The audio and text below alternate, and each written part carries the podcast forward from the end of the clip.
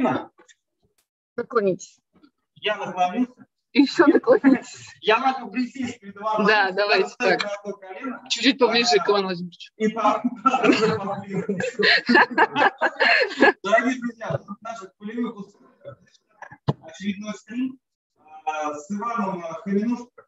Сегодня мы поговорим про различные налоговые вопросы. И я надеюсь, что вам будет интересно. А также хотелось бы сказать большое спасибо компании «Адвокатский голос КС» и управляющему партнеру Денису Савовскому, которые любезно предоставили это замечательное помещение в офисе, где мы можем делать все, что угодно. А, Иван Владимирович, вам слово. Спасибо огромное. Наши посиделки. Пока мы не добрались к налогам для разогрева вопросов, которые к налогам не относятся. Когда кафедра выпустит классику финансового права. Конечно, было бы хорошо записать классический диск, проходит преподаватель, читает финансового права, начинает вступает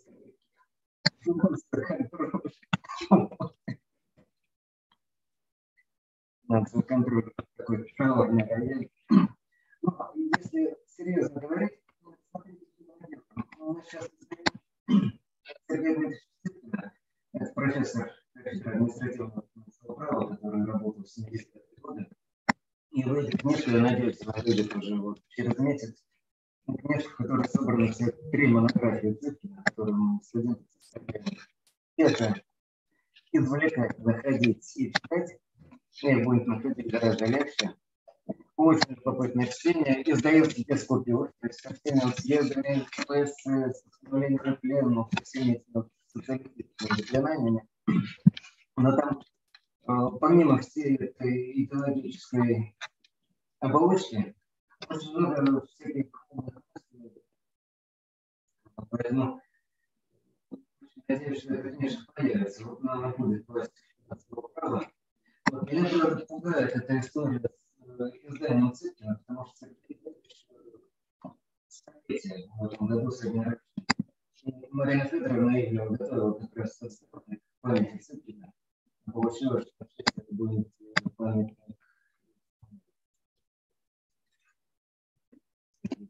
позвал, да. Вот такой поворот сюжета получился. Конечно, ужасная трагедия у нас произошла, что Ну. Второй вопрос. Э, когда ты можешь защитить докторскую, прячусь от этого вопроса. Давайте не буду даже отвечать, потому что это поймаю очень вопрос. А вот как э, хронология относится к криптовалюте, я позитивно отношусь к позитивно, особенно если это гонорар. С криптовалютой такое, она же в моем представлении подтверждает идею о том, что частные деньги возможны. И это очень любопытный эксперимент в этом плане. Другой вопрос, что если я правильно понял законодателя, то в нашей правовой системе криптовалюты деньгами не будет, потому что запрещено выполнять основную функцию денег. Криптовалюта запрещено рассчитываться, поэтому она обречена влачить дальше существование цифрового актива. Они таким не рыбой, не мясом. Вот. А как, э, а как просто какой-то инвестиционный инструмент, лишенный базиса криптовалюты, немножко начинает повисать в воздухе. То есть, видимо, усилия по всему миру все-таки превратят криптовалюту что не может иметь хождение э, наряду с деньгами, предлагаемыми государством, и, соответственно, она станет такой инвестиционной игрушкой и потеряет стоимость. Ну, не знаю, посмотрим, что будет происходить дальше. Поэтому этот спонтанно начавшийся эксперимент, возможно, и на наших глазах скоро подойдет к концу. Соответственно, перспективы технологии блокчейн в финансовом, бюджетном, особенно праве, да бог его знает. Тут, наверное, скорее приходится говорить о цифровизации как таковой в финансовом и э, бюджетном праве, потому что у нас э, не стоит особенно проблема удостоверения прав. Насколько я понимаю технологию, она годится для того, чтобы какой-то факт, бесспорный факт, взять и удостоверить, чтобы его потом никто не мог э, перекорежить. У нас же в основном речь не про то. У нас речь про совершенно про другое.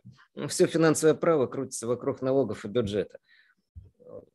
В принципе, этот вопрос счетоводческий такой в основном. Как не потерять сумму налогов, чтобы они зачислялись на счета в бюджетной системе, чем успешно занимается казначейство. Как эти средства распределить по статьям бюджета и так далее и тому подобное. Вот, поэтому э, там и так очень высока степень цифровизации. Давайте вспомним, в 96 1996 году появилось федеральное казначейство, и оно сразу задумывалось как структура, которая работает не на счетах и даже не на калькуляторах. Оно сразу задумывалось как структура, которая будет бюджет ввести в цифровом виде. Поэтому Здесь, наверное, финансовое право может быть даже немножко впереди, но я же не технолог финансового права. Я больше сталкиваюсь с спорными вопросами, где как раз технологии не очень помогают. То есть у нас не столько важно схватить факт какой-то. У нас, как правило, споры не о фактах. У нас, как правило, споры о праве. Мы сейчас приходим, когда в суды. Очень странно. У нас дело может быть колоссальное по сумме, но и наша правовая позиция коротенькая-коротенькая, и позиция налогового органа коротенькая-коротенькая, потому что там вопрос в одной норме и в том, как ее прочесть. Мы же не спорим о килотоннах э, фактов.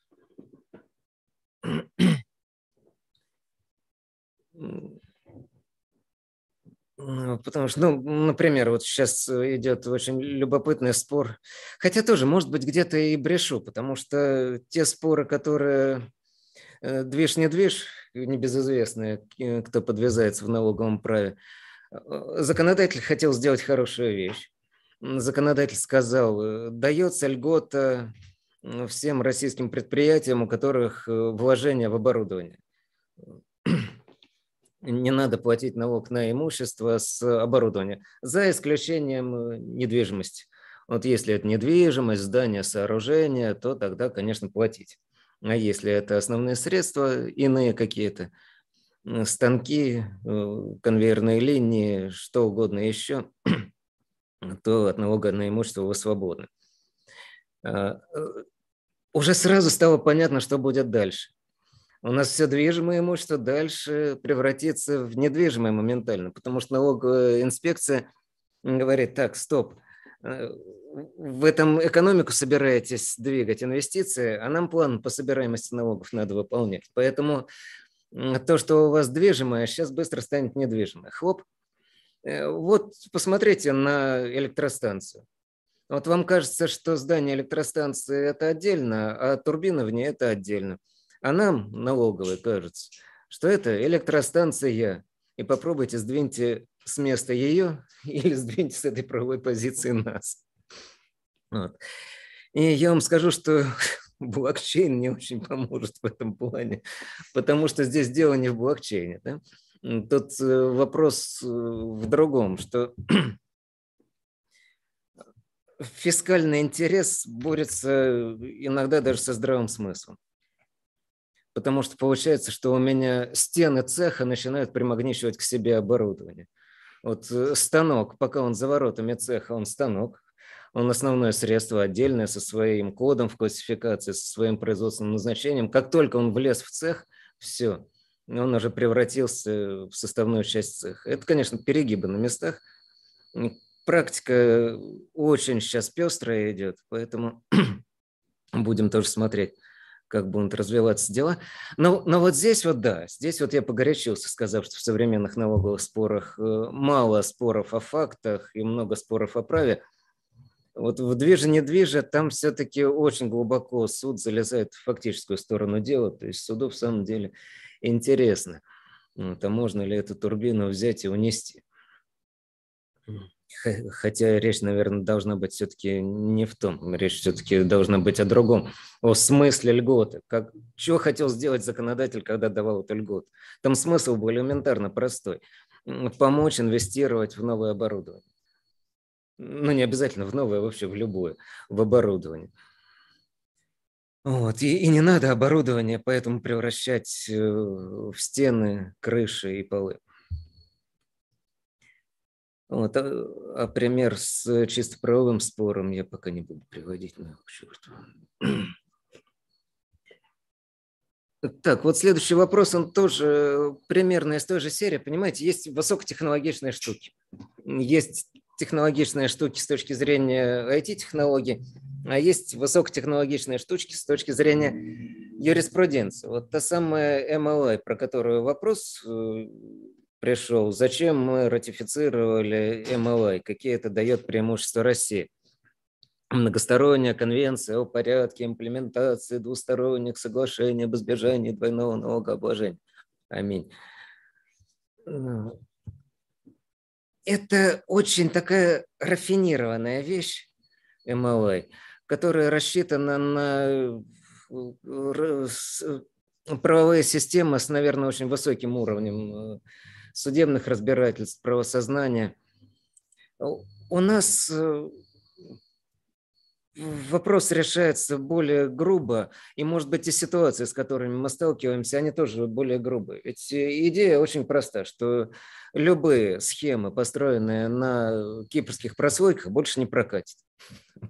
Для э, того, чтобы преодолевать эти схемы, в общем, такой тонкий инструмент, как MLA, был не нужен.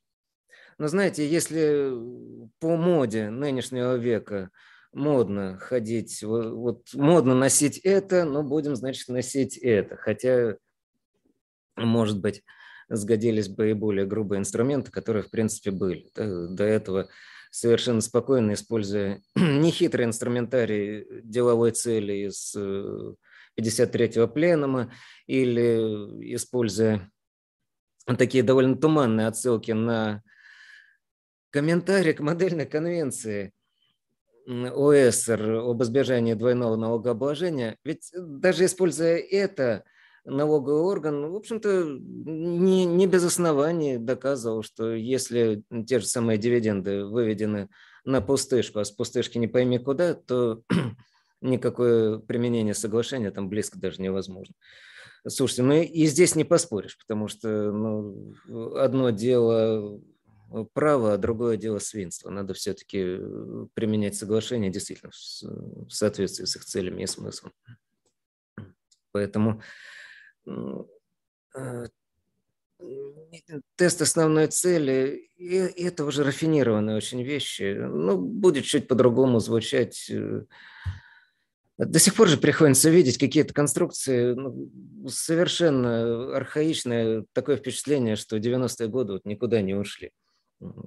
Берем, линейно структурируем что-то через Кипр, через пустую кипрскую прослойку, и потом думаем, а, а будет ли применяться соглашение? Да нет, конечно.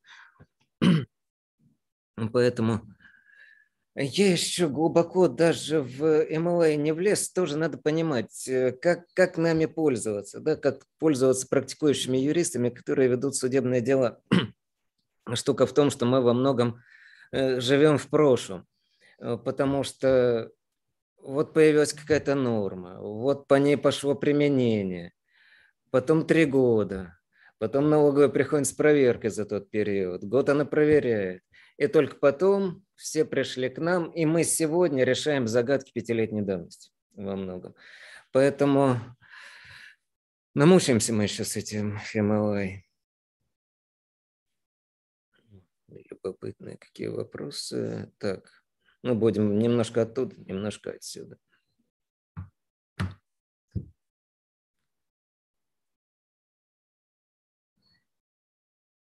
Поэтому Конечно, есть понимание, что доступ к налоговым льготам усложнился. Но ведь это определенное лукавство. Мы же понимаем, что эти льготы даны для чего? Чтобы настоящий иностранный инвестор, вот настоящий иностранный инвестор, иностранный иностранный, пришел, мог здесь поработать и честно заработанные деньги после уплаты российских налогов э, забрать себе. это естественно и нормально. Вот. А когда сталкиваемся с ситуацией, что это как бы иностранный инвестор, ну тогда прощай льготы, это очевидно. Другой вопрос, что приходится наблюдать, что у нас под огонь вот этих вот э, противодействия использованию двусторонних соглашений об избежании двойного налогообложения не в соответствии с их целями и смыслом, под огонь противодействия вот таким вот агрессивным схемам начинают попадать и настоящие иностранные иностранные инвесторы, которые, ну, ну, не повезло людям, но вот ну, зарегистрированы они в Нидерландах а с Нидерландами убили соглашение, потому что помнили, что когда-то был голландский сэндвич как излюбленная конструкция ухода от налогов. Ну, что делать? Что делать, будем думать. Пока, пока, пока думаем. Дальше. Вот такой любопытный вопросик. Насколько фискальный суверенитет ограничивает свободу личности? И какая его роль в государстве? Э, давайте разбираться с этим. Государство вправе взимать налоги, это несомненно, кто бы спорил. Но есть ведь, мы помним, два подхода к этому фискальному суверенитету. Если бы мы спросили у кого? У Жана Бадена про фискальный суверенитет, он бы нам сказал, да, этот фискальный суверенитет основан на власти короля, на власти государя, которая дарована ему Господом Богом, вот и неуплата налогов – это бунт против государя. И налоги добровольны? Да, конечно, добровольны. Мы добровольно подчиняемся власти государя. Вот. А неуплата налогов – это уже бунт. А, в таком подходе, конечно, можно сказать, что фискальный суверенитет ограничивает свободу личности, потому что вот он государь, вот какие он захочет налоги взимать, такие он и будет взимать. А, а кто будет против этого возражать, тот бунтовщик. Другой подход, который основан на тоже такой очень жиденькой на самом деле концепции договорной теории государства, вот. но он налогоплательщикам, конечно, более лестен, потому что при этом подходе мы говорим, есть государство, выполняющее определенные функции, ему на выполнение этих функций нужны деньги, и налогоплательщики платят государству своими налогами оплачивают выполнение этих общественно полезных функций. Ну, то есть получается, что налогоплательщики как бы платят за услугу государству. А, вот и здесь возникает такой элемент, что, конечно, индивидуального договора между налогоплательщиком и государством нет и быть не может, о налогах не договариваются. Но с точки зрения всего общества, взятого на каком-то достаточно длительном протяженном отрезке времени такое негласное соглашение, несомненно, есть. Потому... А юридической формой предоставления такого согласия служит что? Что налоги устанавливаются актом представительной власти, налоги устанавливаются законом. Поэтому в такой конструкции фискальный суверенитет государства с юридической точки зрения права личности не ограничивает. Да, каждый индивидуально должен подчиниться закону, о налогах не договариваются, здесь нет э, индивидуальных договоренностей. Но в то же время это не голое насилие. Это не то, что вот вам воля государя и нравится, не нравится, исполнять. Это не насилие. Это все-таки гораздо более тонко настроенный механизм. Другой вопрос, что а, конечно, когда мы начинаем задумываться, а что в основе такого представления о взаимном согласовании воль э, общества и государства, то мы начинаем понимать, что там в основе, в общем-то, давно скомпрометировавшая себя договорная теория государства. Никто не видел этого первичного совета, на котором наши предки, севшие вокруг костра и обгладывая кости, сказали, «А не, худо бы нам государство организовать, как-то скучно без государства. Поспорить даже не с кем. Вождь, ну что вождь, да? Вождь свой человек, власть у него утеческая. А мы хотим власти публичной, настоящей такой, чтобы, чтобы до кишок пропекал. Поскольку никаких следов такого учредительного собрания не найдено до сих пор, то ну, в общем-то, теория остается полной абстракцией. Но в ней есть своя правда, как сказал Бердяев, в ней есть своя правда.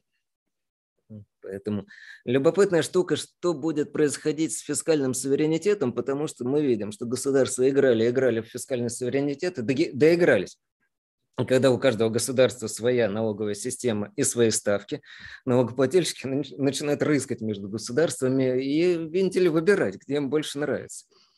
Вот, и похоже, что этой нашей казацкой вольности приходит конец – что налогоплательщику скоро податься некуда будет, потому что умами овладела идея глобального корпоративного налога. Но если везде будет ставка минимальная 15%, и можно будет выбирать только, где ставка выше. Если ты хочешь э, расстаться с максимальным количеством денег, ну, ты идешь туда, где ставка выше. Но уже трудно будет найти офшорную территорию, где ставки ниже. Ну, может, какие-то офшоры останутся, но я думаю, что участь их будет печально. Э, посмотрим. Поэтому тут, с одной стороны, надо бы, конечно, сохранить э, баланс частных и публичных интересов, то, что называется. То есть, э, защищая фискальный суверенитет государства, все-таки не уйти в крайности, чтобы не получилось, что суверенитет превращается в тиранию какую-то. Налоговой тирании, конечно, быть не должно. Вот, а с другой стороны, надо понимать, что и сам фискальный суверенитет государства он подвергается такому потихоньку размыванию.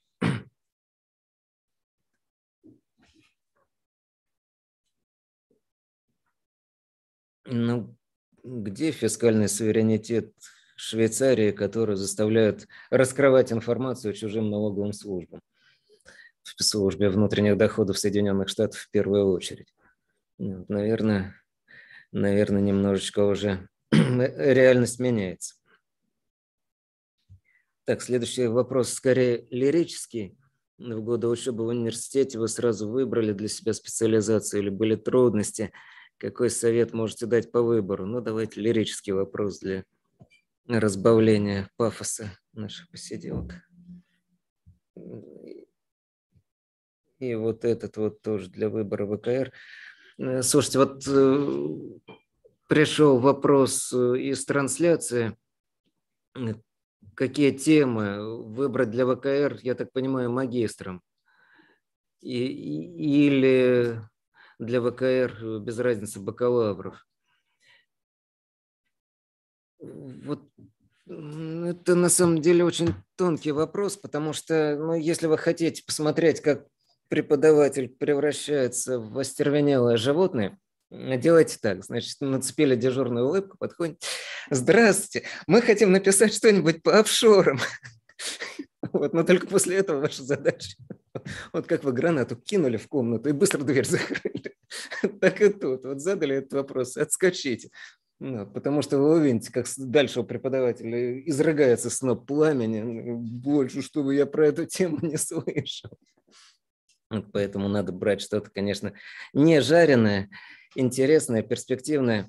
Это всегда вопрос очень тонкой-тонкой настройки, что интересно именно вам. И, и тут, боюсь, преподаватель вас не заменит. Я всегда могу навязать студенту какую-то тему в таком, знаете, директивном порядке, но обычно из этого получается поганая работа. Вот. Ну, тема сама вас найдет. Закидывайте эту идею в астрал, она как, как-то к вам придет. Сейчас а, все, начинается крамола. Дальше начинаю говорить э, ужасные вещи совершенно. Значит, очень хорошо, если вы работаете. Если вы параллельно с работой на дневном отделении, ужас, ужас, ухитряетесь еще параллельно работать, потому что тогда у вас вопросов, какую тему взять, не будет. Вы будете эту практику на кончиках пальцев чувствовать. И, соответственно, вы первый, второй курс тратите на то, чтобы прогрузиться хорошенько теорией, вот, а где-то с третьего, а с четвертого уж точно, уже залезаете в практику. Вот в магистратуре уже вот, точно без практики совсем беда. Вот, и тогда вы ко мне приходите, ко мне или кому-то еще из преподавателей говорите, вот такая интересная тема, вот если видите, что я не в зуб ногой, я первый раз о ней слышу, ну тогда супер, значит, вы попали, значит, вы действительно вот э, уже нашли что-то действительно интересное. Потому что, ну, допустим, МЛА. Ну, по МЛА сейчас уже будут э, кандидатские защищаться. Все, эта тема съедена. Ее еще применять не начали, эту конвенцию. А диссертации мы уже защищаем. Тьфу-тьфу-тьфу, Бог даст. Скоро получится у людей. Ну вот, все, эта тема съедена, из нее уже ничего не выжмешь, наверное. Это какую тему выбрать? Э, как у, у меня, как это было, э, у меня как раз было просто, потому что я э, пошел работать на четвертом курсе. Как раз у Сергея Геннадьевича Пепеляева работал. Вот и мне просто для работы нужно было разобраться с налогом на прибыль. Это вы сейчас живете в счастливое время, вы можете точно разбираться в очень глубоких проблемах. Тогда было, было за счастье вообще, в принципе, понять, как эта штука работает. Поэтому у меня диплом был с темой, которая, конечно, сейчас звучит абсолютно дико. Элементы налога на прибыль. Вот сейчас я думаю, ну, ну о чем там писать? Переписывать в очередной раз Пепеляевский учебник задом наперед. Тогда было проще. Э, я еще там схитрил немножечко. Я видел, что все ломятся на гражданское право. Ну, конечно, там слом общественной, общественно-экономической формации, исторические, исторические перемены. Государство никому не нужно. Смотрю, батюшки, все ломанулись вот в ту сторону. И остается совершенно свободный коридор, скучающие преподаватели, которые рады любому студенту. Вот. И, в принципе, предмет, который от гражданского права отличается только вывеской. Вот, ну туда я и поскакал. Ну, так что, видите, э, какой-то, как это называется, оппортунизм, не оппортунизм. Но ну, мне он пошел на пользу.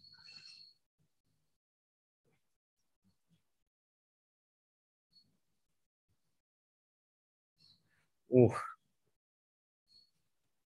Ух, один вопрос лучше другого.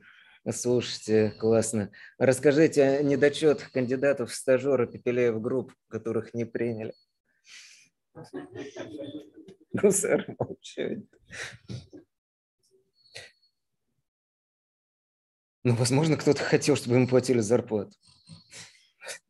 Возможно, даже большую. Но какие еще могут быть у человека недостатки? Я не знаю. Они же и преимущества. Не знаю. Я лично в этом процессе не принимал участие в отборе давненько уже. Вот, поэтому могу, могу только догадываться, что там было. А вся беда, что мы по-прежнему должны преодолевать этот разрыв в университете. Мы все-таки в университете, мы не в ремесленном училище. Это говорит, это, вы чувствуете, что в меня вселился дух покойного Алексея Петровича Алехина, и я заговорил его словами. Вот мы в университете, а не в ремесленном училище. Вот поэтому мы учим с вами теорию. Это трудно, противно, нудно и очень мешает во время собеседования. Потому что мы с вами глубоко знаем теорию, мы очень подкованные в этом плане люди. Но за счет этого, поскольку нельзя объять необъятное, мы хуже знаем практику. И где-то, когда от нас человек, который 24 часа в сутки занимается практикой, он спрашивает быстро, там, что такое дело ГАТЭК? А, не слушал? Иди отсюда. Вот. И нам этот разрыв надо как-то преодолевать. Э, ваша сила в том, что вы, вы легко разберетесь. Вы откроете это дело Гатека, вы там за две минуты врубитесь, о чем идет речь. Вот, но вам сначала надо попасть на то место, где вам дадут этот шанс э, врубиться. И как надо научиться этот маневр делать? Ну, как-то кто-то его делает, кто-то не делает. Кому-то просто везет, кому-то не везет. Поэтому не ищите каких-то глубоких причин. Кто-то проскочил э, в большую четверку, кто-то не проскочил, кто-то проскочил в одну, другую, третью фирму российскую, кто-то не проскочил. Не ищите каких-то глубоких причин, потому что там элемент лотереи еще колоссальный тоже.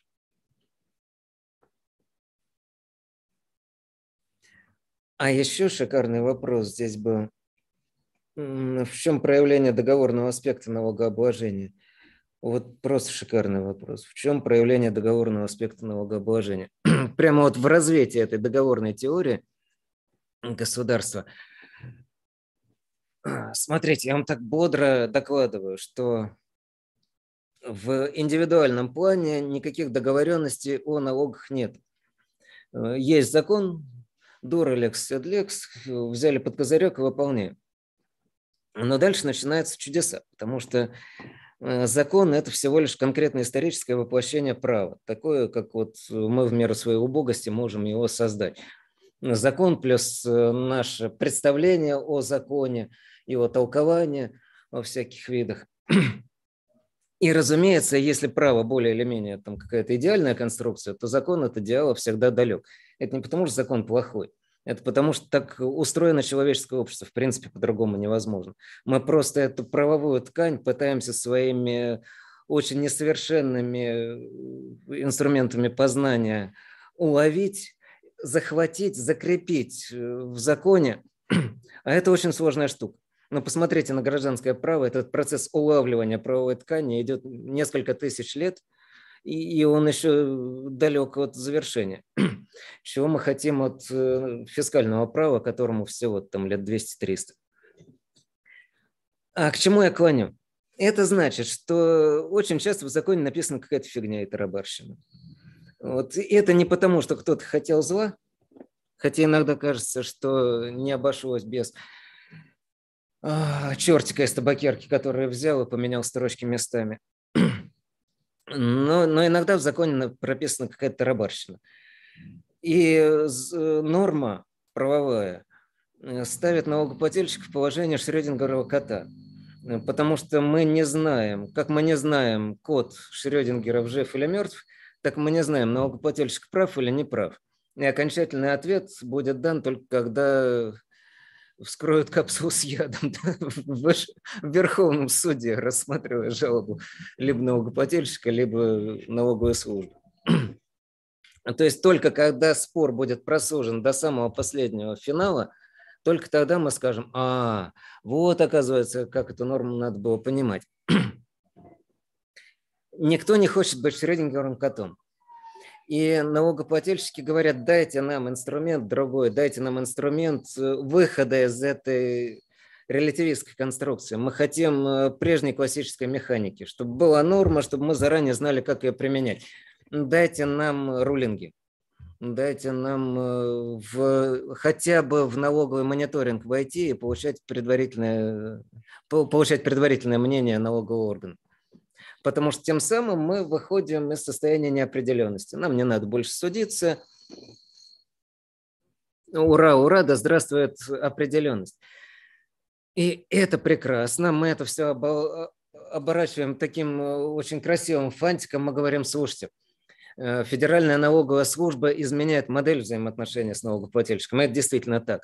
Она из карательного органа э, превращается в орган, который стремится налогоплательщику помочь, он представляет налогоплательщику сервис, он пытается объяснить, как правильно.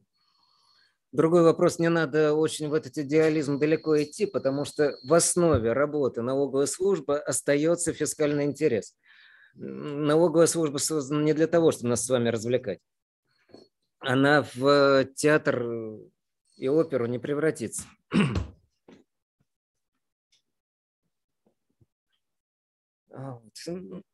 Поэтому все же она все равно останется органом власти с властными полномочиями, а мы все равно останемся налогоплательщиками без властных полномочий.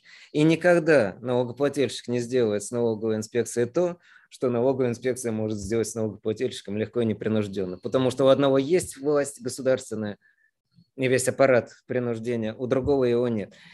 А другой вопрос, что вот этот флер сервисного характера работы налоговых органов, он в моменте налогоплательщику здорово облегчает жизнь. Потому что мне, конечно, гораздо приятнее, когда меня заранее поправят и скажут, э, подергают так за воротник и скажут, стоп, стоп, стоп. Вот мы здесь на ситуацию смотрим по-другому. Вот, и давайте заранее это обсудим. Это позитивная часть э, истории про налоговый мониторинг, рулинги, про соглашения мотивированное мнение. Но из этого начинает потихоньку вырисовываться другая конструкция, что каждый налогоплательщик в диалоге с э, сервисной налоговой службой, сервисно настроенной налоговой службой, начинает как бы выстраивать налоговую систему под себя. То есть мы от э, правового регулирования налоговых отношений переходим к индивидуальному регулированию налоговых отношений. Так незаметно, через сервисный характер налогового контроля, через очень благую позитивную идею, что налогоплательщикам должно быть лучше. И мы, желая сделать налогоплательщику райскую жизнь, на самом деле рискуем открыть дверку в ад. Потому что чем это будет отличаться от средневековой истории, когда сборщик налогов с каждым конкретным налогоплательщиком дискутировал – разглядывая его хозяйство, сколько с него можно взять. Мы рискуем прийти к тому же самому. Поэтому договорный момент в налоговом праве есть или нет? Есть, конечно. Он дважды есть. Он есть на общественном уровне, но он появляется еще и на индивидуальном уровне. И нам вроде бы это начинает нравиться. Ура, элементы диспозитивности в праве, которое раньше использовало только императивную дубину – эта диспозитивность, она палка о двух концах, потому что сегодня диспозитивность в пользу налогоплательщика, он перестал быть Шрёдингером котом, он получил вожделенную определенность, но завтра это будет торговля с каждым налогоплательщиком, даже о налоговых ставках, наверное, не говоря уж о каких-то более тонких настройках такая вот была проповедь о том, какие... Э, может быть, я ошибаюсь, может, э, усугубляю, может, ничего там страшного нет.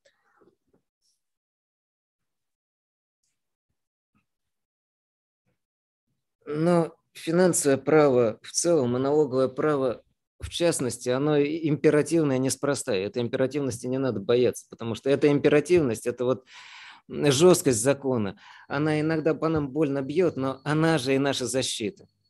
Это как забор. Да, может, нам тяжело через этот забор перелезать, а иногда хочется. Но с другой стороны, и к нам через этот забор не перелезут. А если мы говорим, ну, это не забор, а такая виньеточка, какая-то просто рюшечка, ну, тогда будем готовы, что однажды сам черт перелезет через этот забор. Так, снизится ли инвестиционная привлекательность, я отвечать не могу, потому что я не специалист в инвестициях.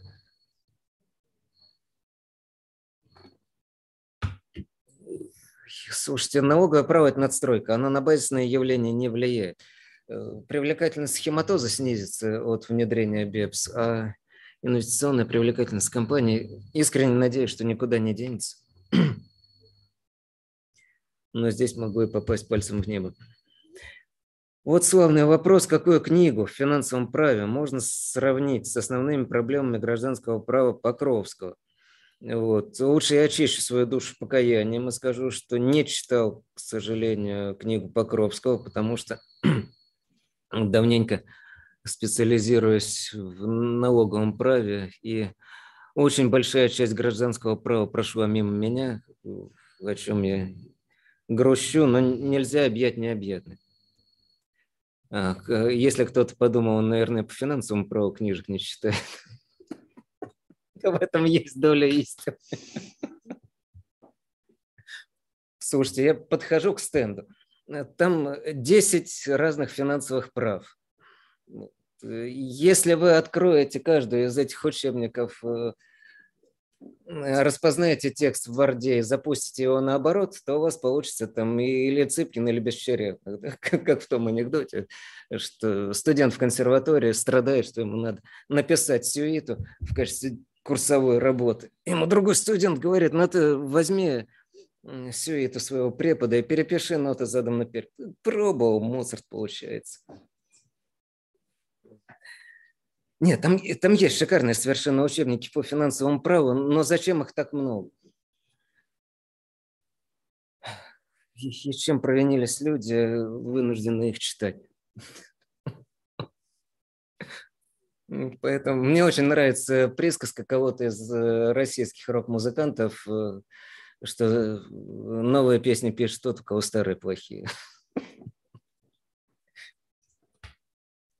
Это на самом деле все лень во мне говорит. Не слушайте, не верьте. Надо, надо писать новые учебники, надо их, возможно, даже и читать, хотя с этим труднее, конечно. То есть написать проще.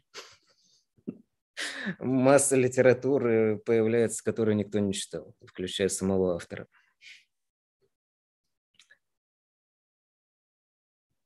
Ну вот, а если сравнить, то есть есть ли, я этот вопрос как для себя понял, есть ли что-то капитальное в финансовом праве, э, какие-то нетленки?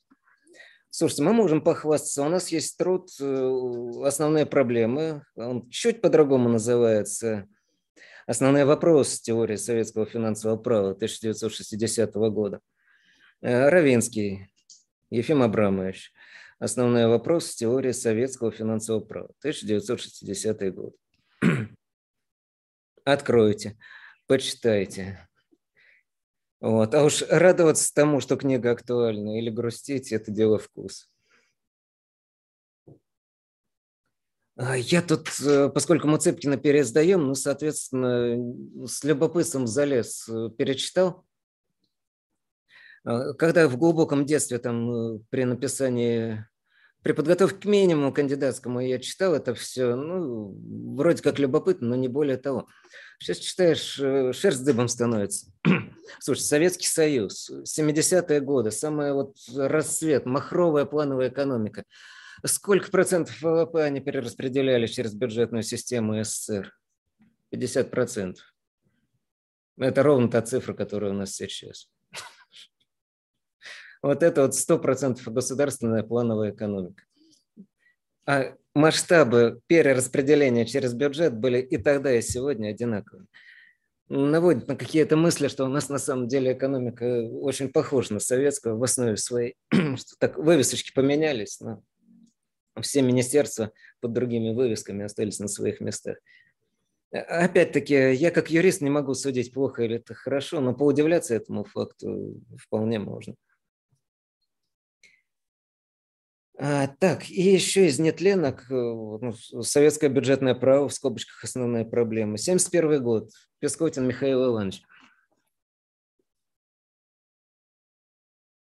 Э, открываете современный учебник, открываете Пескотина и понимаете, где Моцарт. Не, ничуть не в обиду современным авторам, боже упаси, потому что я не имею права критиковать ни одного современного автора, потому что во-первых, у нас не очень много в теории финансового права поменялось с 18 века, потому что две концептуальных идеи, лежащих в основе финансового права, они относятся примерно к 17-18 веку. Это нет налогов без представительства и нет бюджета без представительства. Вот, в общем-то, вокруг этих двух нехитрых идей это две формулы, из которых выводится все остальное финансовое право. Поэтому, ну да, у Пескотина очень хорошо дана эта идея, причем в условиях советских, э, что бюджет должен приниматься в форме закона. Как ему удалось тогда это обосновать, я не представляю, потому что тогда бы хватило и постановления Совета Министров. Он же не мог сослаться на договорную теорию права, на естественное право, на права человека. Вот. Тем не менее, ничего получилось прекрасно. Поэтому это титаны духа, перед ними надо преклоняться. Они ухитрялись в таких э, условиях работать, какие нам и не снились. Вот, и Равинского тоже. Если кто-то занимается финансовым правом, считаните, не отбрасывайте, потому что я вижу сейчас э, тенденцию у многих вот этот советский период отбросить. Там много очень неверного было. Сама концепция плановой экономики, она, конечно, прогорела, но это не значит, что вся правовая оболочка вокруг, что она тоже сгорела. Это, э, разумеется, те, сейчас кину в чей-то огород Каменюку, э, разумеется, те нормы, которые обслуживали хозяйственные отношения в плановой экономике, они отправились в преисподнюю. Вот. То есть советский гражданский кодекс в современный гражданский кодекс с трудом бы перелицевали. Хотя, в принципе, на самом деле, что там купля-продажа, что там купля-продажа. Вот. А публично-правовая оболочка, да, она не изменилась ни капельки вообще. Просто лозунги сменились, а нормы по свет сотрется, свиная кожа остается.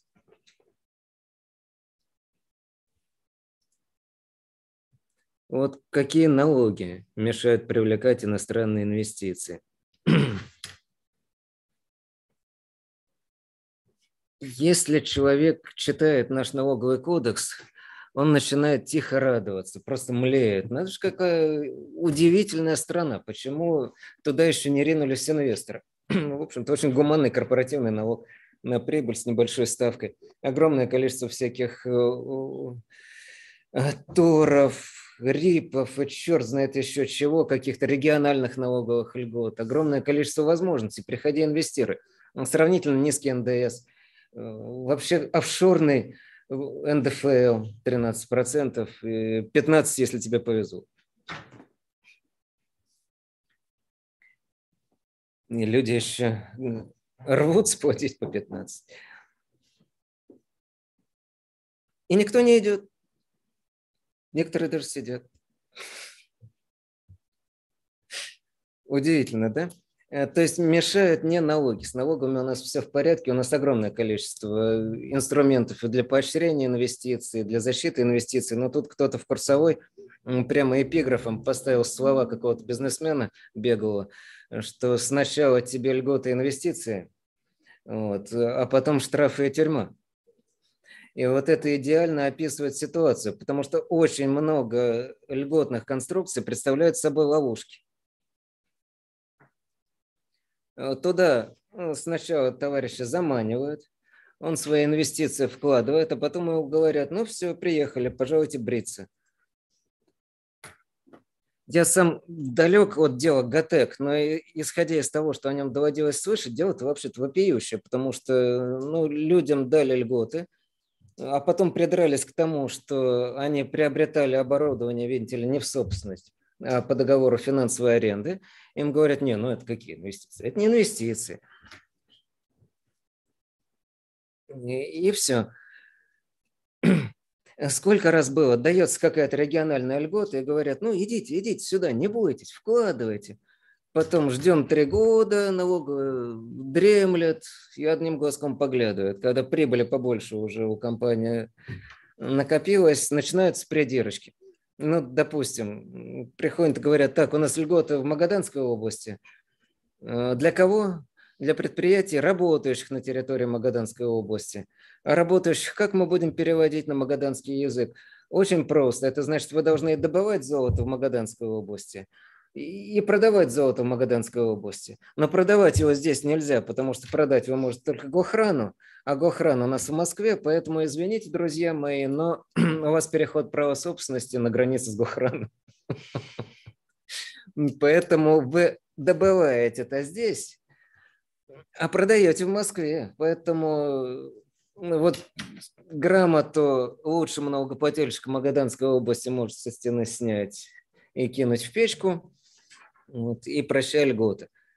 Или там в э, Калининграде, что ли, была история, когда налогоплательщику сказали, ну, чтобы получить доступ к льготе, заключи инвестиционное соглашение. Он заключает инвестиционное соглашение. Э, несколько лет работает, потом у него льготы забирают со словами, вы кодекс, дескать, читали, там запрещены индивидуальные налоговые льготы. А у вас льгота индивидуальная, потому что она не в силу закона, а в силу соглашения. Приехали. Может, не помню, чем дело кончилось.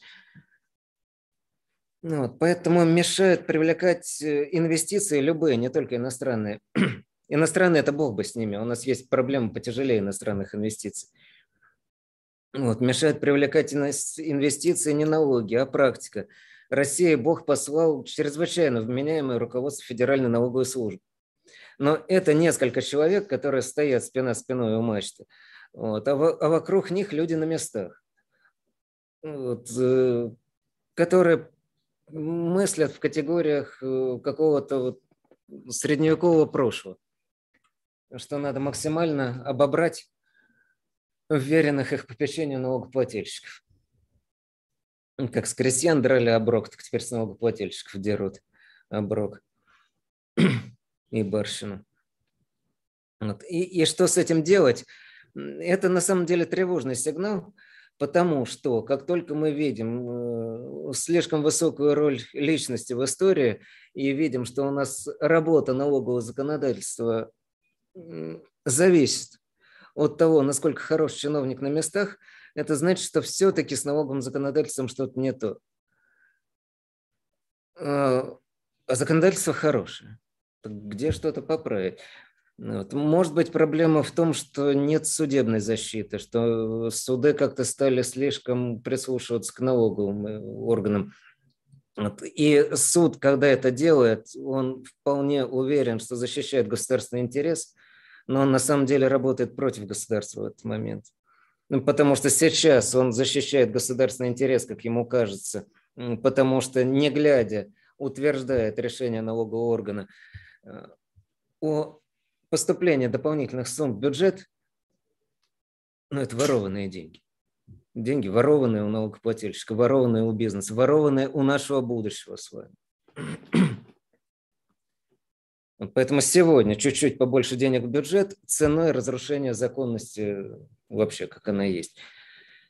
А поэтому судьям надо быть позлее, конечно. Судьям нужно быть позлее. Они научились быть злыми по отношению к налогоплательщикам, но им надо научиться быть злыми по отношению к налоговым органам тоже. Кому-то из судей это удается, кому-то нет. Суд должен быть судом, он должен быть очень злым.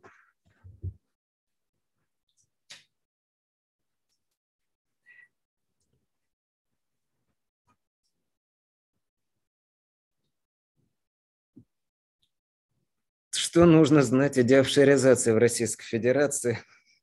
И нужна ли она? О деофшоризации в Российской Федерации нужно знать, что она окончена. Успешно.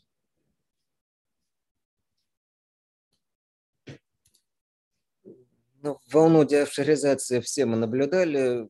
Отличный инструментарий с киками. И это очень хорошо, потому что у нас много народу из шрёдингеровых котов – в неопределенном состоянии превратилась э, в людей с прозрачными структурами владения бизнесом.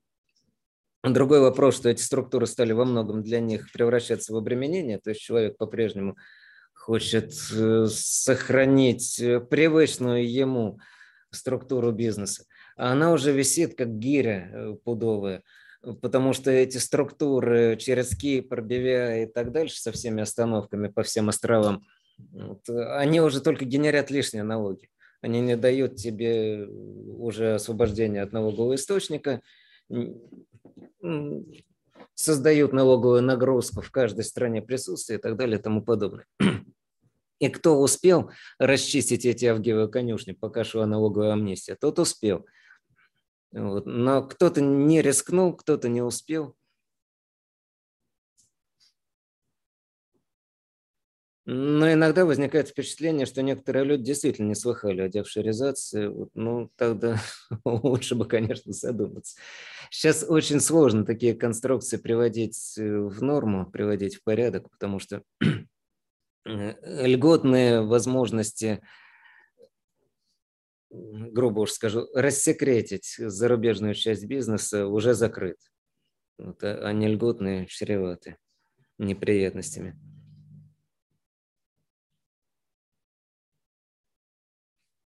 В принципе, механизм киков получился очень неплох. Вы же помните, что это там было не с одного захода, и вносились поправки в закон о контролируемых компаниях. В итоге получился вполне работоспособный механизм. По нему бывают чрезвычайно любопытные вопросы на практике. В целом штука рабочая.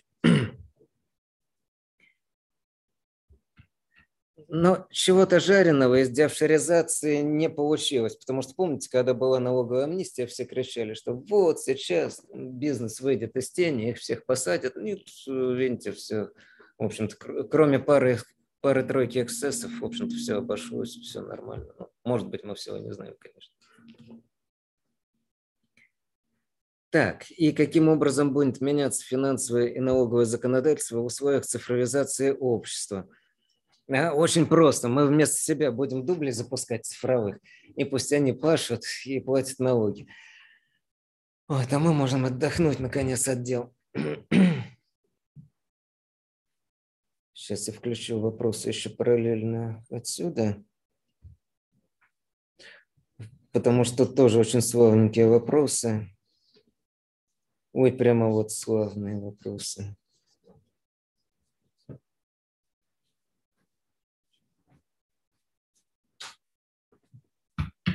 Прям такие вопросы, что за некоторые, если на них ответишь, от трех до пяти лет, а может побольше. Сразу становишься участником. Лицо своими советами способствуешь. Так, как будет меняться финансовое налоговое законодательство в условиях цифровизации? Слушайте, а законодательство, наверное, никак. Вы поглядите, что происходит. У нас в налоговом кодексе про цифровизацию ни слова, но при этом э, спокойно налоговая служба пользуется и системой налог 3, и АСК НДС, по-моему, уже не два, третья генерация этой системы должна сейчас заработать. То есть работа с большими данными, с бигдатой э, вполне себе уже идет вовсю, без всякого правового регулирования, что, конечно, может быть, немножко и напрягает. Мы все же привыкли, что для контрольной деятельности характерно э, облегчение в процессуальную форму. А здесь пока, поскольку эта деятельность такая контрольно-экспериментальная, нам же объясняют, что ну, на основании работы этих баз данных э, не появляется никаких доказательств. Ведь э, если база данных подсвечивает какого-то налогоплательщика как неблагонадежного, это само по себе не доказательство, это только повод выйти на проверочку и эти доказательства пособирать. Тем не менее, в таком рассуждении есть не то, что доля лукавства, это, в общем-то, лукавство и есть. Это просто применение тех институтов, которые давно пора бы, конечно, облечь в какую-то правовую форму. В цифровую они облечены, теперь бы еще в правовую их облечь.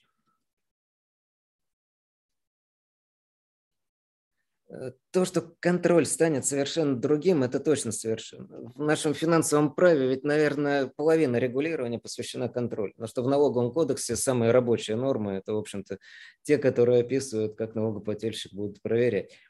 И в бюджетном кодексе тоже припоминаете, что то, что там названо финансовым, а на самом деле бюджетный контроль, довольно подробно расписано, говоря уж о подзаконниках. И все это на самом деле во многом станет не нужно, потому что сейчас в налоговом контроле, в финансовом контроле очень много дурной рутины, той, которую вполне может сделать машина. Потому что ну, не нужно проверять э, какие-то простые вещи, там, как отражена реализация. Ну, это все сделает автоматика. Потому что данные сказ э, в автоматическом режиме упадут, прогрузятся в систему бухгалтерского учета и благополучно э, разойдутся по регистрам налогового учета. Данные о поступлениях на банковский счет тоже точно так же туда разгрузятся. Ну ладно, может не очень хорошо такой пример переводить, потому что мы все-таки по начислению работаем. Но тоже легко автоматизировать признание дохода и по методу начисления тоже. Ну, условия договоров подтягиваются в систему, все. Ну, то есть, с одной стороны, налогоплательщику для ведения учета не нужны живые люди. Уже от этой счетоводческой рутинной работы можно освободить живых людей. И налоговому органу для проверки тоже не нужны живые люди. И люди остаются нужными для каких-то действительно вопросов, требующих именно человеческого суждения, тех, которые сложно поддаются алгоритмизации. Но, допустим, э, в самом по себе учете основных средств и начисления амортизации ничего интересного нет. И искренне жаль тех бухгалтеров, которые жизнь свою убили на начисление амортизации. То, что машина делает лучше человека. А вот пофантазировать, к какой э, амортизационной группе относится основное средство, это уже задача человека. Потому что машина не решит. Экскаватор вы будете эксплуатировать в течение 10 лет, потому что у вас лицензия на месторождение на 10 лет. Или вы его будете эксплуатировать 20 лет, потому что у него в техпаспорте написан такой срок службы. Или он у вас сдохнет за три года, потому что у вас в карьере какая-то особо агрессивная среда. Но вот это уже задача, требующая все равно экспертной оценки. И она вряд ли будет поддаваться легкой цифровизации. Я уж молчу про 54.1, который даже человеческий гибкий ум не может решить. Это те задачи, которые стоят перед нами 54.1.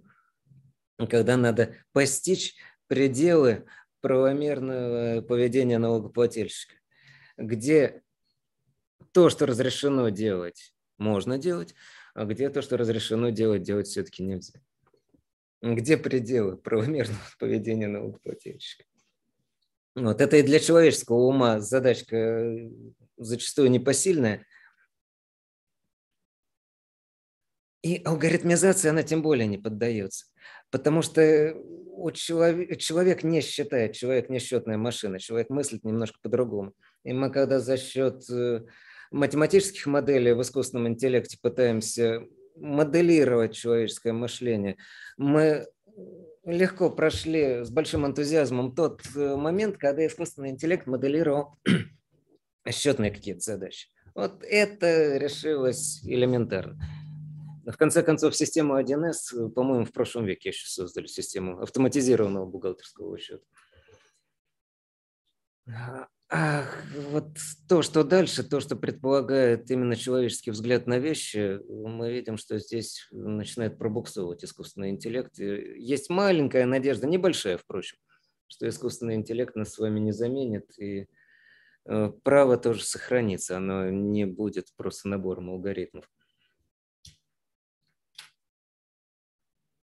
Но одновременно, ведь смотрите, тот контроль, который был недоступен человеческому уму, станет доступен теперь машине. Потому что многие схемы были основаны именно на том, что информация где-то в какой-то момент теряется.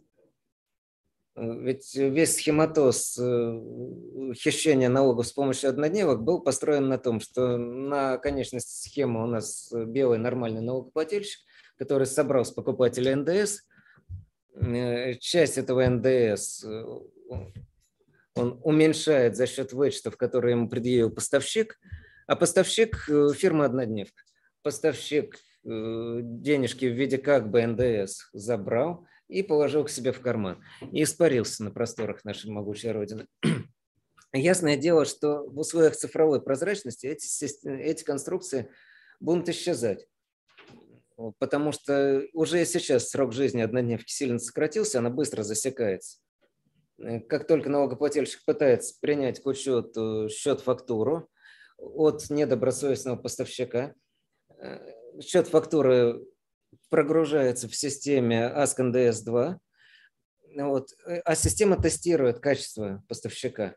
Вот и если поставщик проблемный, она отбрасывает этот счет фактуру налогоплательщика прям технически не может в эту систему вкрячить, он не может взять этот НДС к вычету. И начинается выяснение, а что там с поставщиком. Он просто забыл декларации подать, или он их в принципе не подает, потому что это однодневка. Поэтому тот блок споров, который не без удовольствия налоговые юристы вели последние лет 20, наверное, спор об однодневках, он в одночасье уйдет в прошлое благодаря цифровизации и прозрачности. И это, наверное, хорошо, потому что споры об однодневках, они были омрачены одной большой неприятностью. И инспекция не могла добраться до однодневщиков и бомбила белых налогоплательщиков. Ну и чем и продолжает заниматься. Да? Бомбила тех налогоплательщиков, которые работали полностью в белое, прозрачно и были доступны для налогового контроля. И, в общем-то, эти вот э, дискуссии о том, как проводить налоговую реконструкцию, кто увлекается налоговыми спорами, те услышали, о чем я сейчас говорю, обсуждение письма ФНС о том, как правильно проводить налоговую реконструкцию, когда она доступна, когда недоступна. Это, конечно, замечательно, но я думаю, что это такой последний сполох пламени, после чего этот костер окончательно догорит, прогорит. Потому что там соль не в налоговой реконструкции, там соль в том, что надо достичь такой информационной прозрачности, чтобы однодневка не успевала поработать, чтобы она сразу засекалась.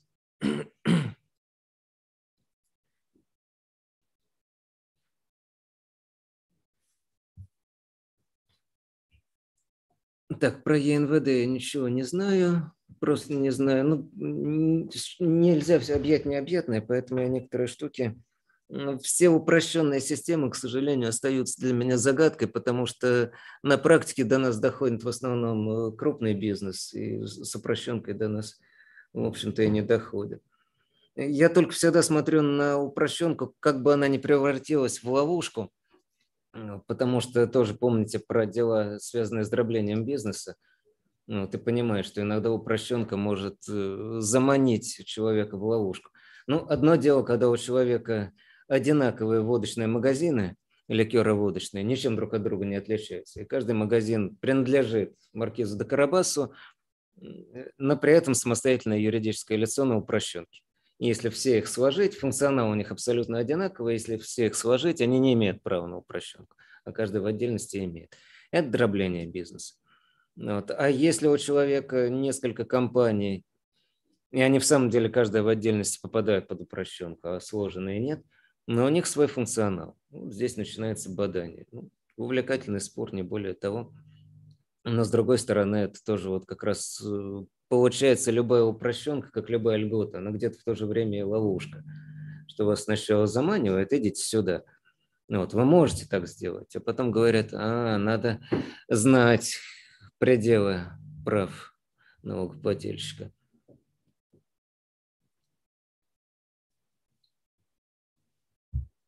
Так, давайте-ка посмотрим, что сюда упало. Ага. Так, перспективу инвестиционного права. Я думаю, что перспектива это хорошая. Дело в том, что человеку с молотком любая проблема кажется гвоздем. И налоговому юристу, соответственно, инвестиционное право кажется пучком налоговых задач.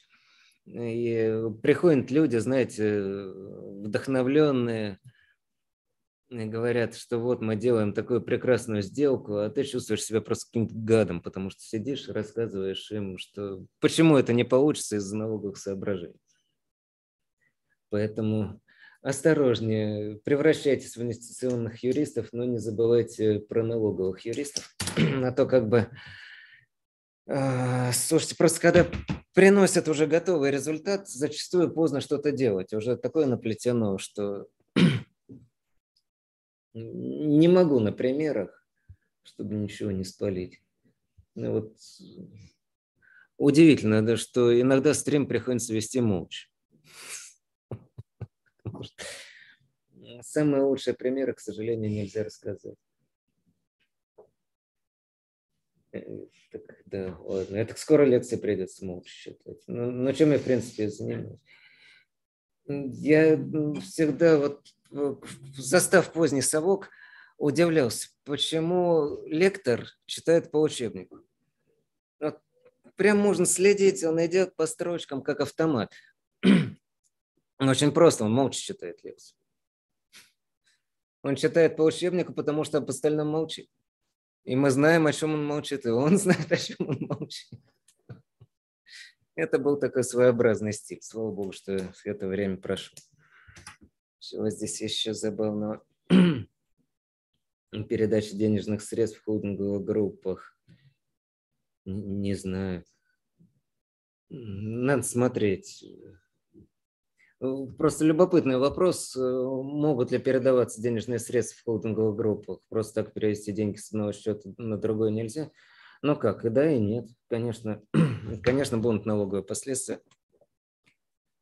Но это надо, это как бы вопрос, предполагающий консультацию. А консультация предполагает возмездность. Поэтому там понятная, очевидная вещь, что внутри холдинга дивиденды поднимаются с нулем, а все остальное надо уже дальше смотреть. Когда это так, когда это не так. Опять-таки, видите ставку 0%, ждите человека с топором. Он где-то вот здесь вот рядом. Он положил вам на видном месте вот эту ставку 0%, и уже занес топор и ждет вас.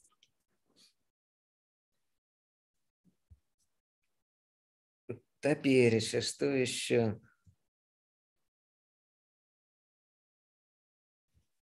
Возможно ли введение процедуры добровольных налогов? Это тоже интересная история. Добровольные налоги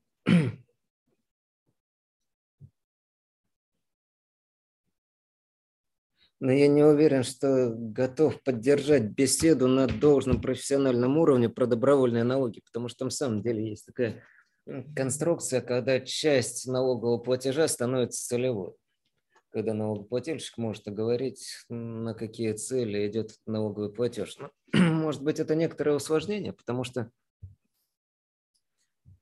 Сейчас все что угодно за счет цифровизации можно администрировать самые сложные вещи. Раньше это было бы просто невозможно администрировать, слишком сложно уследить за всеми благими пожеланиями налогоплательщиков. Сейчас почему нет? Можно. Вот. Но я думаю всегда, что старые добрые выборы уже отменили. Мы платим налоги, ими распоряжается не какое-то абстрактное государство. Составляется бюджет, бюджет рассматривается парламентом парламент обсуждает вполне себе, на какие нужды направить деньги. Да, конечно, Минфин предлагает проект бюджета, но правительство да, составляет Минфин, предлагает правительство, но парламент его обсуждает по существу. Поэтому хороший, намоленный, веками отработанный механизм распределения денег налогоплательщиков. Нужно ли его дополнять еще вот такими вот индивидуальными завещаниями налогоплательщиков? Что если я не вернусь, прошу мои налоги пустить на детский садик. Вот. Ну, наверное, это любопытная, хорошая идея. Наверное, хуже не будет. Налогоплательщику всегда легче расставаться с денежками, когда он понимает, на что они идут. И, может быть, это на самом деле здорово, что у нас э, подоходный налог приземляется именно на региональном и местном уровне, потому что федеральная нужда – это все-таки высочайшая степень абстракции – Хотя никогда не угадаешь, что налогоплательщику больше нравится. Вот, может быть, как раз налогоплательщику больше бы нравилось не уснащать э, фонарями улицы родного города, вот, а может быть, по ему нравилось, что вот за счет его налогов ракеты в космос летают, армия перевооружается и так далее и тому подобное. А сейчас ему говорят, ну да, вот э, армия, мы ее профинансируем как-нибудь без тебя. Ты плати в региональный и местный бюджет, и грусти, глядя, как вокруг, подобно грибам, растут дачи региональных и местных чиновников.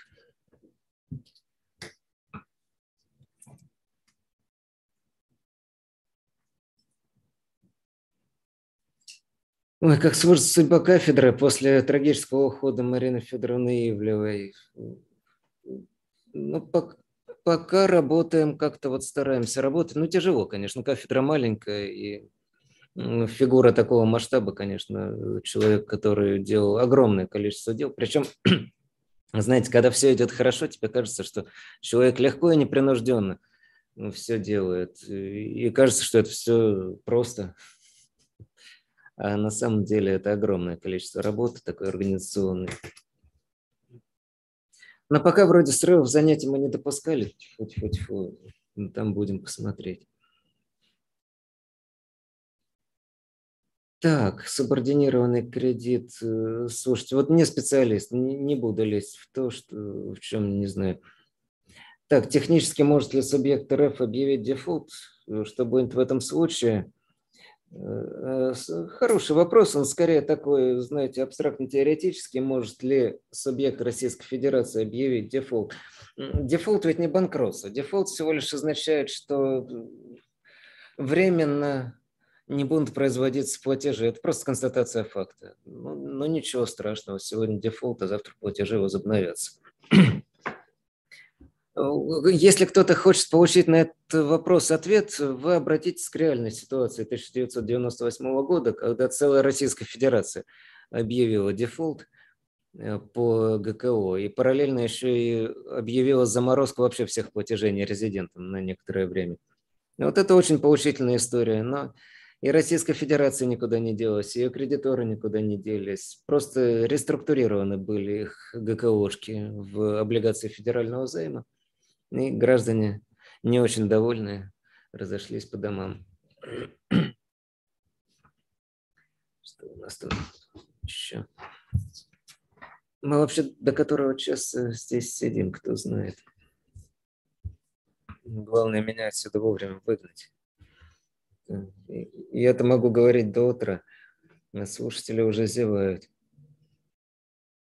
Это нелегко, потому что я на каждый вопрос отвечаю или молча, или говорю, что ничего не знаю. Слушать меня тяжело. Вот тоже пропустил хороший вопрос. Э, как относитесь к идее изменения теста налогового резиденции физических лиц и концепции Центра жизненных интересов? Но как можно относиться к тому, что лето сменяется осенью, осень сменяется зимой, как к погоде?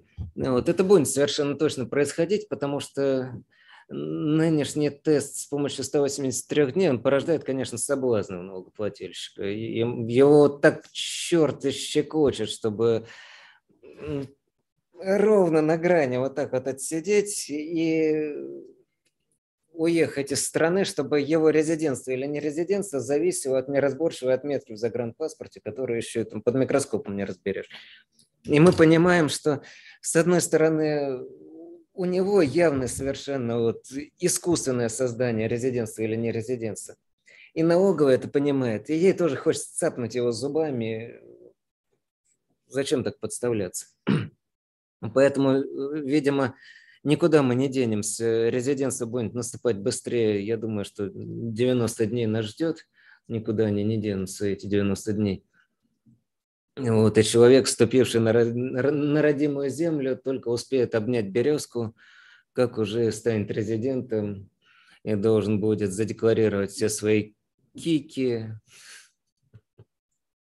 рассказать о всех доходах, полученных по всему миру, ну и насладиться ставкой 13-15% и льготами, которые доступны резидентам, но недоступны нерезидентам. Вот. И Э, центр жизненных интересов, он на самом деле где-то понизит уровень неопределенности, а где-то повысит. С другой стороны, Федеральная налоговая служба проявляет гуманизм. В очередной раз это констатирую. Еще пару-тройку лет назад они говорили, что ждите показательных процессов по лицам, физическим лицам, которые манипулируют своим резидентством – что все-таки в практику есть понимание, как внедрить в судебную практику представление о том, что надо все-таки э, исходить из существа над формой и смотреть 183 дня не сами по себе, а как 183 дня в купе с другими критериями, которые услужливо предлагаются модельной конвенции об избежании двойного налогообложения в виде тестов резидентства. Вроде бы как э, Минфин тогда сказал, что обождите, обождите, и в самом деле никаких таких дел пока не появляется, может, я чего-то не знаю. Но то, что их нет, это значит, что кто-то будет первым. Поэтому лучше не рисковать и понимать, что критерии резидентства будут ужесточаться поподробнее. Критерии резидентства будут ужесточаться. Запрехался уже.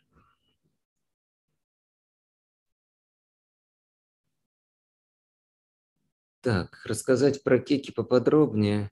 Слушайте, ну вряд ли в этом есть смысл, потому что ну, в налоговом кодексе все расписано. Там на самом деле на таком уровне э, бытовом э, ничего непонятного нет в, в киках, да, что если у кого-то есть компания за рубежом, и эта компания немножечко ненормальная, то есть компания кошелек, то доходы этой компании надо признавать своими доходами. В общем, и, и вся нехитрая концепция, концепция кика. Там интересные вопросы начинаются уже на уровне таких дьявольских деталей, которые я не берусь обсуждать, чтобы случайно не спалить кого-нибудь из клиентов.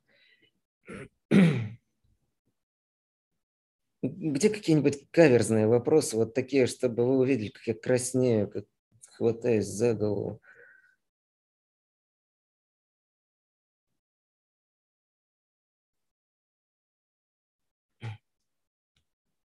О, вот. Шикарный вопрос. Если задача финансового права обеспечить стабильность валютной системы, то почему рубль одна из самых неустойчивых валют? И что будет, если валюта рухнет? опять-таки, идите в 1998 год, тогда валюта рухнула, тогда рубль упал с 5 рублей за доллар, он прогулялся до 50. Вот, и один наш очень опытный, осторожный аудитор тогда побежал и скупал на черном рынке, и где только можно, доллары по 50. Вот. Э, мы все крутили пальцем у виска, говорили, что вы сошли с ума, зачем вы на пике паники покупаете доллары, отдаете по 50 рублей, потому что ну, явно будет отскок. Паника прошла, и курс вернулся. Там, не то на 9 рублей, не то на 10. В 2014 году выяснилось, что он был прав. Что он хорошую сделку сделал. Что по 50 таки было дешево. Так что играйте в долгую. Да? Вот. Валюта, она в долгосрочной перспективе, да, действительно, валюта, обслуживающая э, слабую, стагнирующую экономику, увы, обречена на то, чтобы обесцениваться, потому что все проблемы стагнирующей экономики решается за счет впрыскивания дополнительных бюджетных денег, а это инфляция, это неизбежное обесценение валюты. То есть если на эти деньги мы можем купить все меньше и меньше товаров, просто потому что товаров остается столько же, а денег все больше. Соответственно, прежнее количество денег тебе достанется меньшее количество товаров. Это не финансовое право, это все-таки арифметика. Это, это даже не экономическая наука, это пока просто здравый смысл арифметика. Э, что будет происходить? Ясное дело, что падение, э, снижение курса такой валюты – это просто фотография.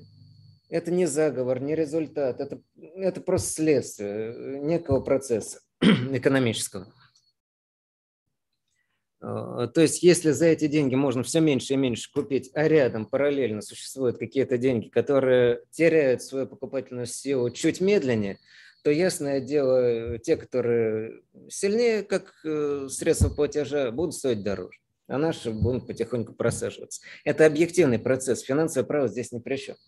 Финансовое право может Э, добиться там, справедливости в налоговых отношениях, поддержать, добиться прозрачности бюджетного процесса, обеспечить, чтобы не были выхолощены, допустим, права представительной власти при установлении налогов или при утверждении бюджета. Это правовые вопросы. Вот. А как сделать так, чтобы курс не падал? Ты правовыми средствами это не сделаешь. Это не про то. Нет, финансовое право может немножко помочь, но очень-очень опосредованно мы когда защищаем права налогоплательщиков, инвесторов, мы тем самым укрепляем рубль в том числе, потому что мы создаем ту самую искомую благоприятную экономическую среду, в которой будет расти экономика, и дальше все денежные проблемы подтянутся и решатся сами собой. Вы видели саморешаемые денежные проблемы? Видели. Э, вспомните, Просто вы, может быть, не очень это осознавали, потому что были детьми. Если вы вспомните ситуацию конец 90-х, начало 2000-х, многие бытовые сделки совершались на валюту. Тачку за баксы, хату за баксы. Никто вам не продаст тачку за рубли. Бэху только за, только за бакс.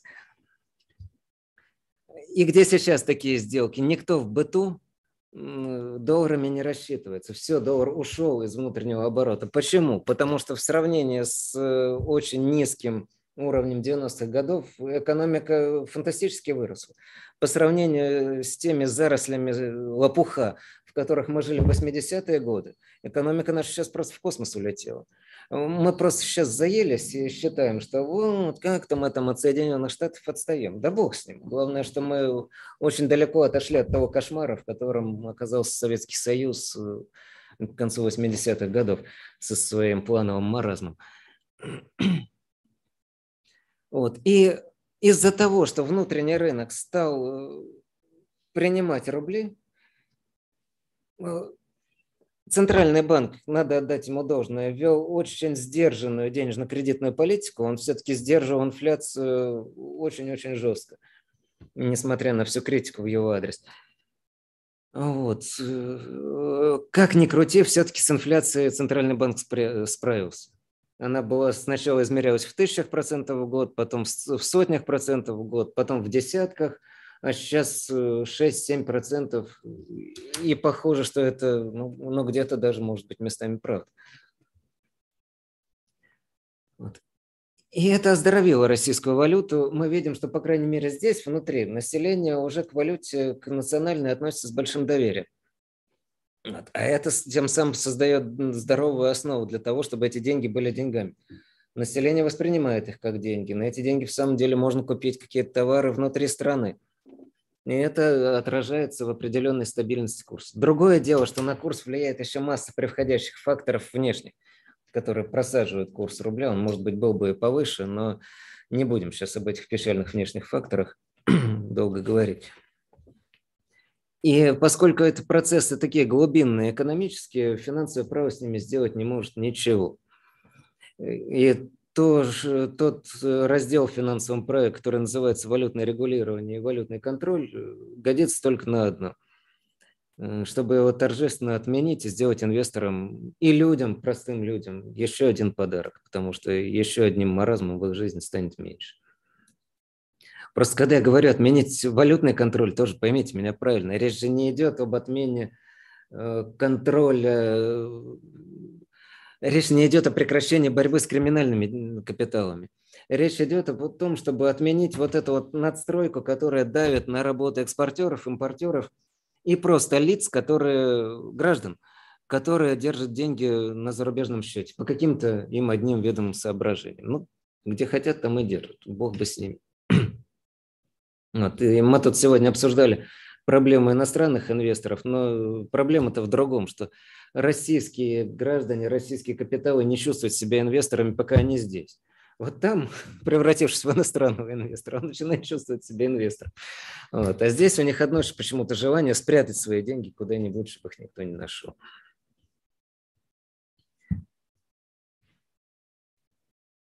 Соответственно, 115 ФЗ никуда не девается. Федеральный закон о противодействии отмыванию денег, нажитых преступным путем и противодействии финансированию терроризма. Это никуда не девается. Это вещи, которые надо ужесточать, наоборот. Надо ресурсы с ерунды, с того, чтобы контролировать иностранные счета безобидных граждан, ресурс с ерунды перекинуть на действительно опасные направления. Но просто будь я чиновником, мне тоже удобнее было заниматься какой-то, знаете, деятельностью такой, искать под фонарем. Это как выглядят сейчас э, валютные дела многие наши э, ребята проанализировали. 2300 дел они проанализировали, актуальных дел в арбитражных судах по валютке, по валютным составам. 2300 дел. Э, из них все дела, кроме 80, касаются такого ужасного нарушения, которое карается штрафом 100% от суммы валютной операции. Нарушение в самом деле ужасное использование рубля в качестве платежного средства на территории Российской Федерации. То есть у вас в Гражданском кодексе написано, рубль является законным средством платежа, наличного платежа. Не верьте, ловушка.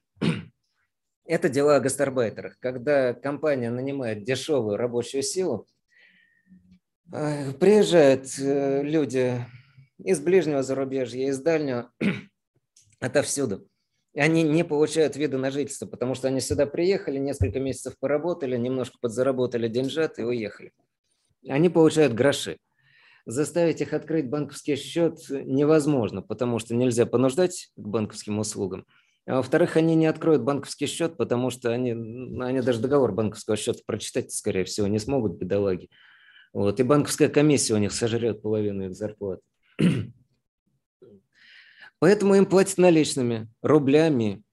То есть мы за труд, за товар, рабочая сила, платим рублями. Мы используем рубль на территории Российской Федерации как средство платежа в полном соответствии с законодательством.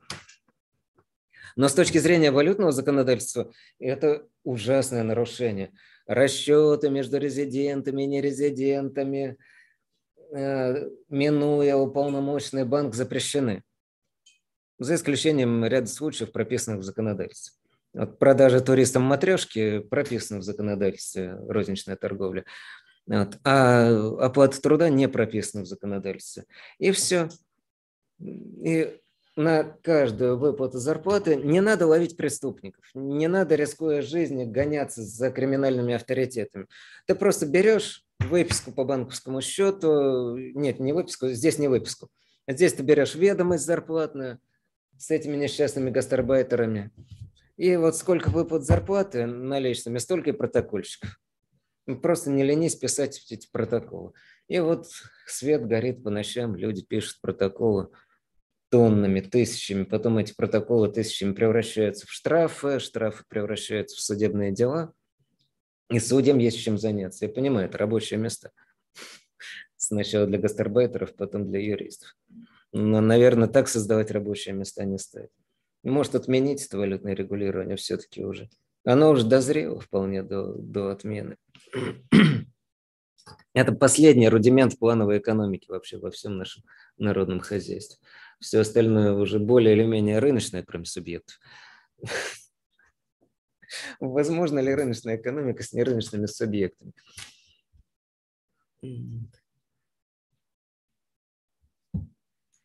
Потому что мою основную песенку вы уже, наверное, заучили, почему валютное регулирование можно смело отменять. потому что оно базировалось на простой идее. Мы экспортеров составляем твердую валюту загонять сюда, наполнять ликвидностью банковскую систему нашу, а на пути оттока капитала ставим препоны всевозможные административные. И бедный капитал мечется у нас по России, как тигр в клетке, и, наконец, находит себе применение где-то в России. Отчаявшись утечь, он найдет применение себе в России. Абсолютно идеалистическая концепция. Вот капитал все равно утекает всегда, так или иначе. Полностью его запереть здесь невозможно. Нарушение законов физики и экономики. Соответственно, убедившись, что бороться с э, оттоком капитала не получается, и больше того, запирание избытка притекающих э, нефтедолларов в стране приводит к бедам, оно начинает тоже, в свою очередь, разгонять инфляцию через один шаг. То есть э, ушли из страны нефть и газ. Так много товаров из-за рубежа нам не нужно в обмен на нефть и газ, поэтому остаются свободные нефтедоллары. Если им закрыть выход по капитальным операциям, под торговым они не выходят, потому что сюда не нужно ввозить никакого ни оборудования, ничего в таких количествах. Ну, что с ними дальше происходит? Они по неволе преобразуются в рубли и начинают образовывать вот этот инфляционный навес. Свободные рубли, которые бизнес не может вывести за рубеж, ищет, как здесь потратить, а здесь потратить не на что и они начинают тратиться на потребление. И вот он сразу взлет цен. Голландская болезнь и прочее.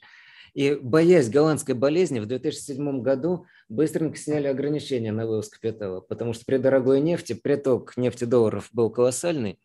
Ну вот, и оставить эти доллары в стране было опаснее, чем сохранить. Соответственно, сейчас ограничений на вывоз капитала нет, и почему мы при этом продолжали до недавних пор э, заставлять экспортеров зачислять сюда валютную выручку, было непонятно.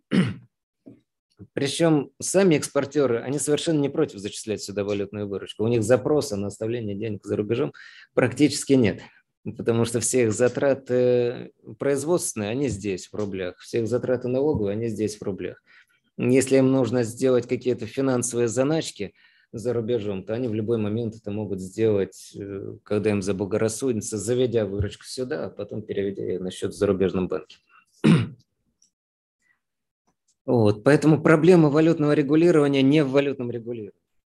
Вот как проблема налогов, она не в налогах, а в штрафах за искусственно созданное налоговое правонарушение, высосанное из пальца на самом деле, сделанные из придирок э, к инвесторам, так и во многом проблема валютного регулирования не в том, что есть валютные ограничения, их посносили почти все. Но за те, которые остались, наступает жесточайшая ответственность. А дальше сон разума, который порождает чудовище. Глядите, что получилось. Этим летом снесли репатриацию для экспортеров. Экспортеры, наверное, даже обрадовались. Но получается, что вот ты экспортер, ты продаешь, ухитрился на экспорт толкнуть какие-то товары, иные, нежели нефть и газ. Для тебя отменили репатриацию. Это значит, что тебе даровали то, что тебе не особо было нужно. Право оставить экспортную выручку на зарубежном счете. Но тебе оно, в принципе, не очень было нужно. Ты боялся другого, что если тебе контрагент не заплатит, э, тебя накажут он тебе не заплатил, выручка не поступила на счет в уполномоченном банке, здравствуй, штраф 100% от не поступившей выручки. Наказание за нерепатриацию. Вот чего ты боялся. Тебе не нужно было оставлять деньги за рубежом. Сейчас тебе говорят, да оставляй деньги за рубежом, но только докажи, что они попали к тебе на зарубежный счет.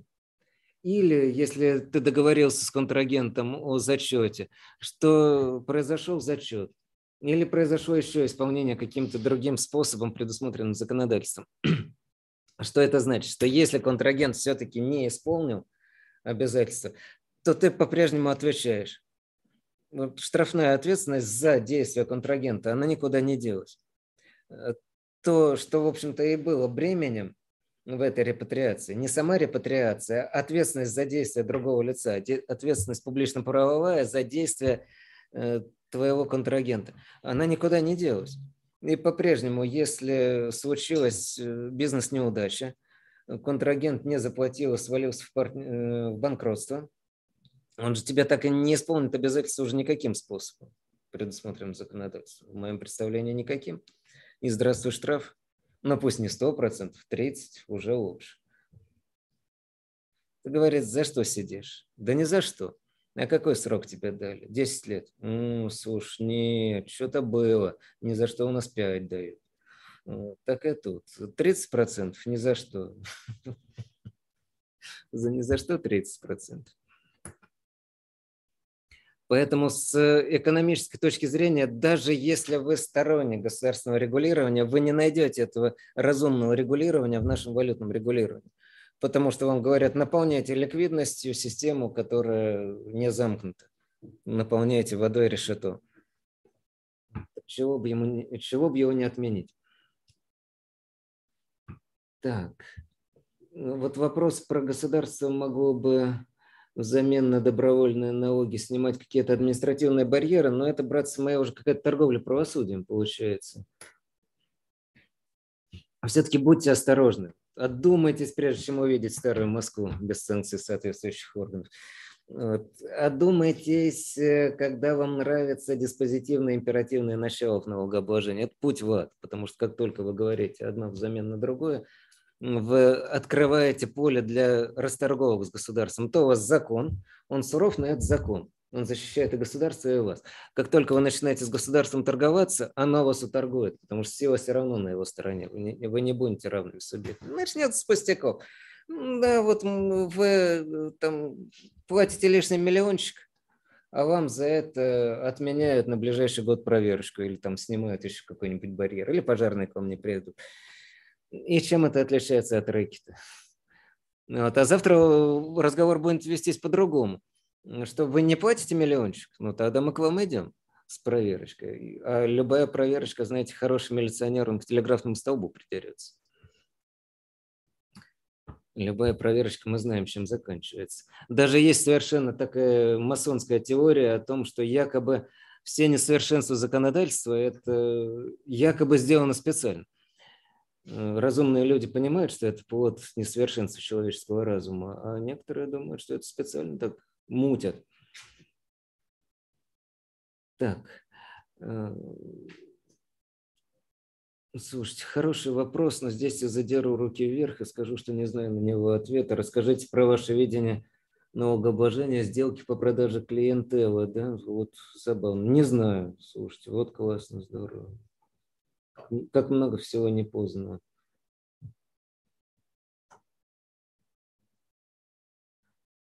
Когда мы продаем что-то неведомое, то всегда беда, потому что если мы не возьмем за это денег, нам скажут, что вы взяли слишком мало денег. Это актив, который стоил денег. Если мы возьмем за это много денег, то к нашему контрагенту придут и скажут, ты заплатил за туфту, которая не стоит ничего, большую сумму и поставил на затраты. Поэтому будет тебе секир башка. Вот, поэтому всякие загадочные продажи клиентел, деловые репутации, пакетов договоров с контрагентами, то есть продажа чего-то, что с точки зрения бизнеса может иметь оценку, но эту оценку очень сложно формализовать, она такая обоюдоострая всегда и не знаешь, что с этим делать. Какие плюсы были в советской экономике, которых нет сейчас? Вы часто рекомендуете советскую литературу по финансовому праву. Еще раз скажу, советская экономика была плановая и полностью государственная, поэтому э, плюсов в ней не было, она была основана на ложной посылке.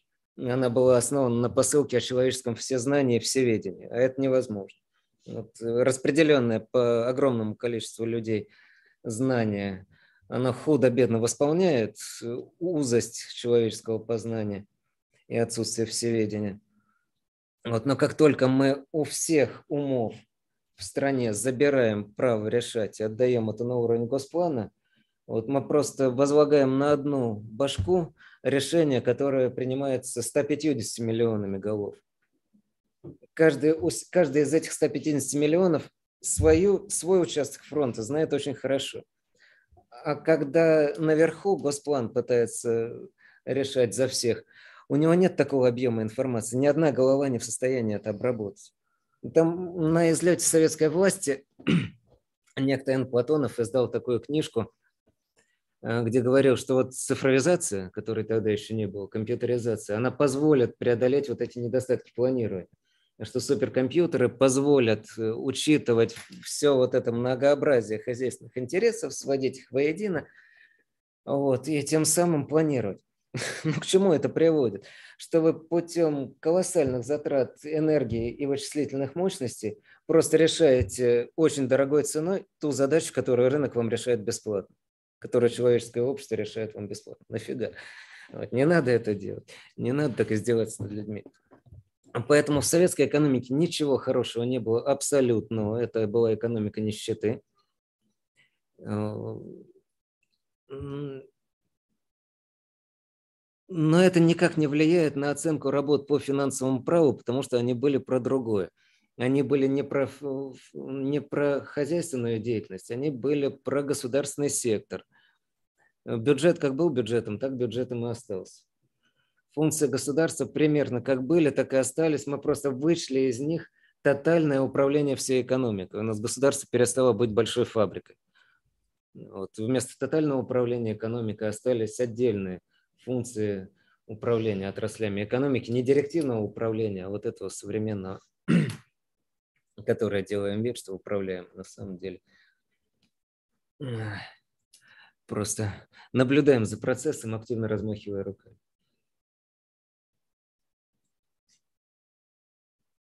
Поэтому вся эта настроечная оболочка, она никуда не делась. Где-то нам пора уже, наверное, закругляться. Вот, поэтому согласен ли я, что право в некоторых случаях должно быть служанкой экономики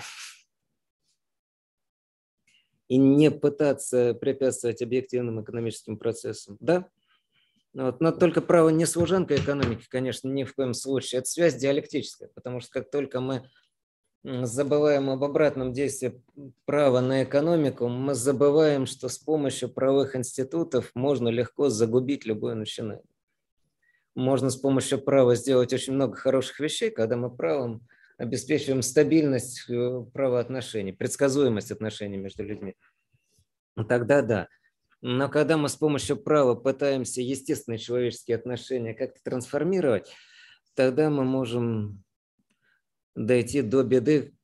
Пример Советского Союза, в общем-то, он весь об этом когда, отринув свои же марксистские догмы, советская власть пыталась директивно управлять экономикой, хотя тут же у Маркса было написано, что это невозможно. Потому что все равно базис унесет за собой настройку в светлую даль. Э, так, что у нас еще? Хоть что-нибудь? А, как понять финансовое право? Твоя отрасль, в которой стоит заниматься и развиваться как юрист или не твоя? Ну, мне кажется, здесь надо следовать старому правилу «ищи учителя». То есть твоя отрасль там, где ты увидел учителя. Вот ищи учителя и иди за ним. Поэтому глядите, тут э, кто у нас на факультете, внимательно смотрите на своих учителей, на своих кафедрах и идите за ними – вот э, все прекрасные люди. Вы можете просто наугад подходить к любому и никогда не ошибетесь. Учителя вы найдете. Других вузов тоже касается. Все, я думаю, что пора на самом деле потихонечку закругляться, вот, потому что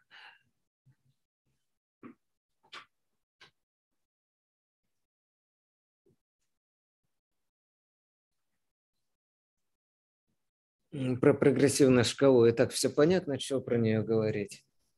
С ней как с погодой. Ну что, давайте закругляться. Да? Спасибо за внимание, спасибо за